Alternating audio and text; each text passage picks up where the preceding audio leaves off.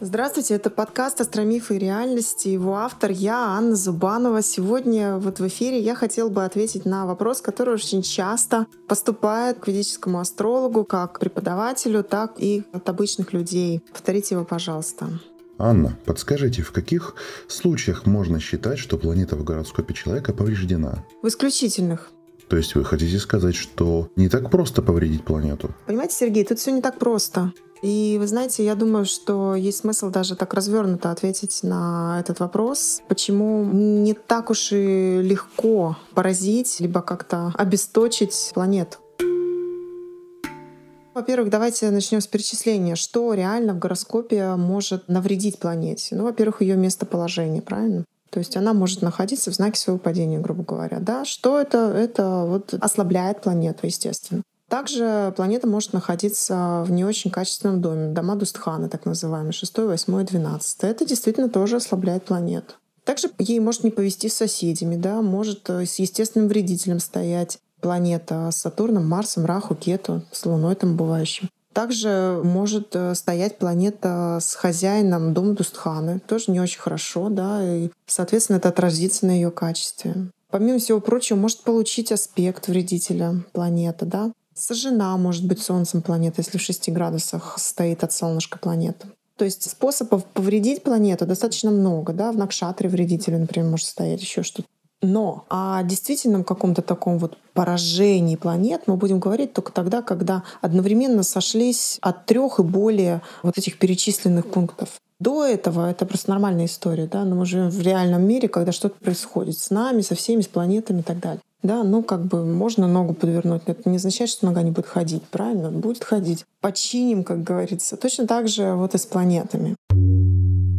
Но вы знаете, я хотела бы обратить внимание здесь на такую вещь, что как бы не поразил вихрь кармы планету, в любом случае планета остается в гороскопе натива, да, остается в гороскопе того человека, который сидит напротив нас мы не можем взять и изъять планету из гороскопа, сказать, у тебя эта планета вообще разбита, ты как бы даже не надейся на нее, вообще откинь ее сигнификацию, не пытайся, и не пытайся в жизни ее как-то прикладывать, использовать и так далее.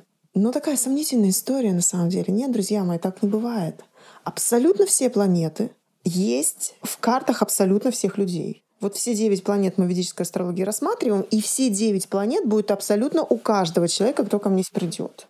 О чем это говорит? Что абсолютно любая планета, в каком бы качестве она не являлась вам в гороскопе, может проявить свои качества, может проявить и выдать результат. Вопрос в пути, как она будет это делать. Да, разница бывает, да, как вот есть разница между Машей, у которых три высших образования, и Васей, который сельскую школу закончил и больше ничего, да, в одном возрасте они вот и так далее. И Маша может захотеть уехать на Бали, и Вася может захотеть уехать на Бали. И у Маши, и у Васи есть возможность уехать на Бали. Но согласитесь, наверное, Маша там в 30 лет, которая уже зарабатывает, там, живет в Москве, легче это сделать, чем в каком-нибудь Подрезанске живет Вася, пьет водку, как бы, да, и совершенно не представляет, где делается загранпаспорт. Ему тяжелее. Но вы знаете, если вдруг Васе реально захочется на Бали, неужели вы думаете, что Вася не найдет такой возможности? Он, конечно, найдет. Какой-то подключит административный ресурс солнечный. Ну, если с ним не повезло, он может, в конце концов, там, друзей каких-то, может книжки начать читать, может еще что-то. Куча других планет, которые помогают, помогают реализовать сигнификацию планеты. Я вам больше скажу. Слабая планета в гороскопе человека — это зона роста. Вот просто гадалки не ходи, все там бегают, предназначение, где оно, что. Ну посмотри, где у тебя слабое место. Вот это и развивай, и расти. И ты будешь сам расти. Ты будешь сам расти. Можно, конечно, сказать, вот, знаете, приходят к астрологу и говорят, ну скажите мне, где у меня слабые места, где у меня сильные. Для чего? Чтобы ты забил на слабые и пользовался сильными? Ну так атрофируется же левая рука, которой ты не пользуешься. Атрофируется, если вообще не доставать из кармана. Она посинеет, и что тогда будет происходить? Ну, все тело начнет атрофироваться. Понимаете? Нужно пользоваться абсолютно всеми возможностями. Даже если вы хромаете на одну ногу, все равно надо на нее ступать, иначе вы ходить не будете. Понимаете? Поэтому какая бы слабая ни была планета, насколько бы она ни была поражена, мы обязаны использовать ее сигнификацию. Мы должны двигаться к гармоничном развитии. Да, там слабо, значит, туда больше внимания. Да, скорее всего, именно в период слабой, пораженной планеты будет происходить всякий трэш в вашей жизни. А для чего нам трэш в жизни? Для того, чтобы выносить уроки и расти над собой. Мы для чего сюда пришли? Для развития. Поэтому абсолютно у любого человека есть равные возможности.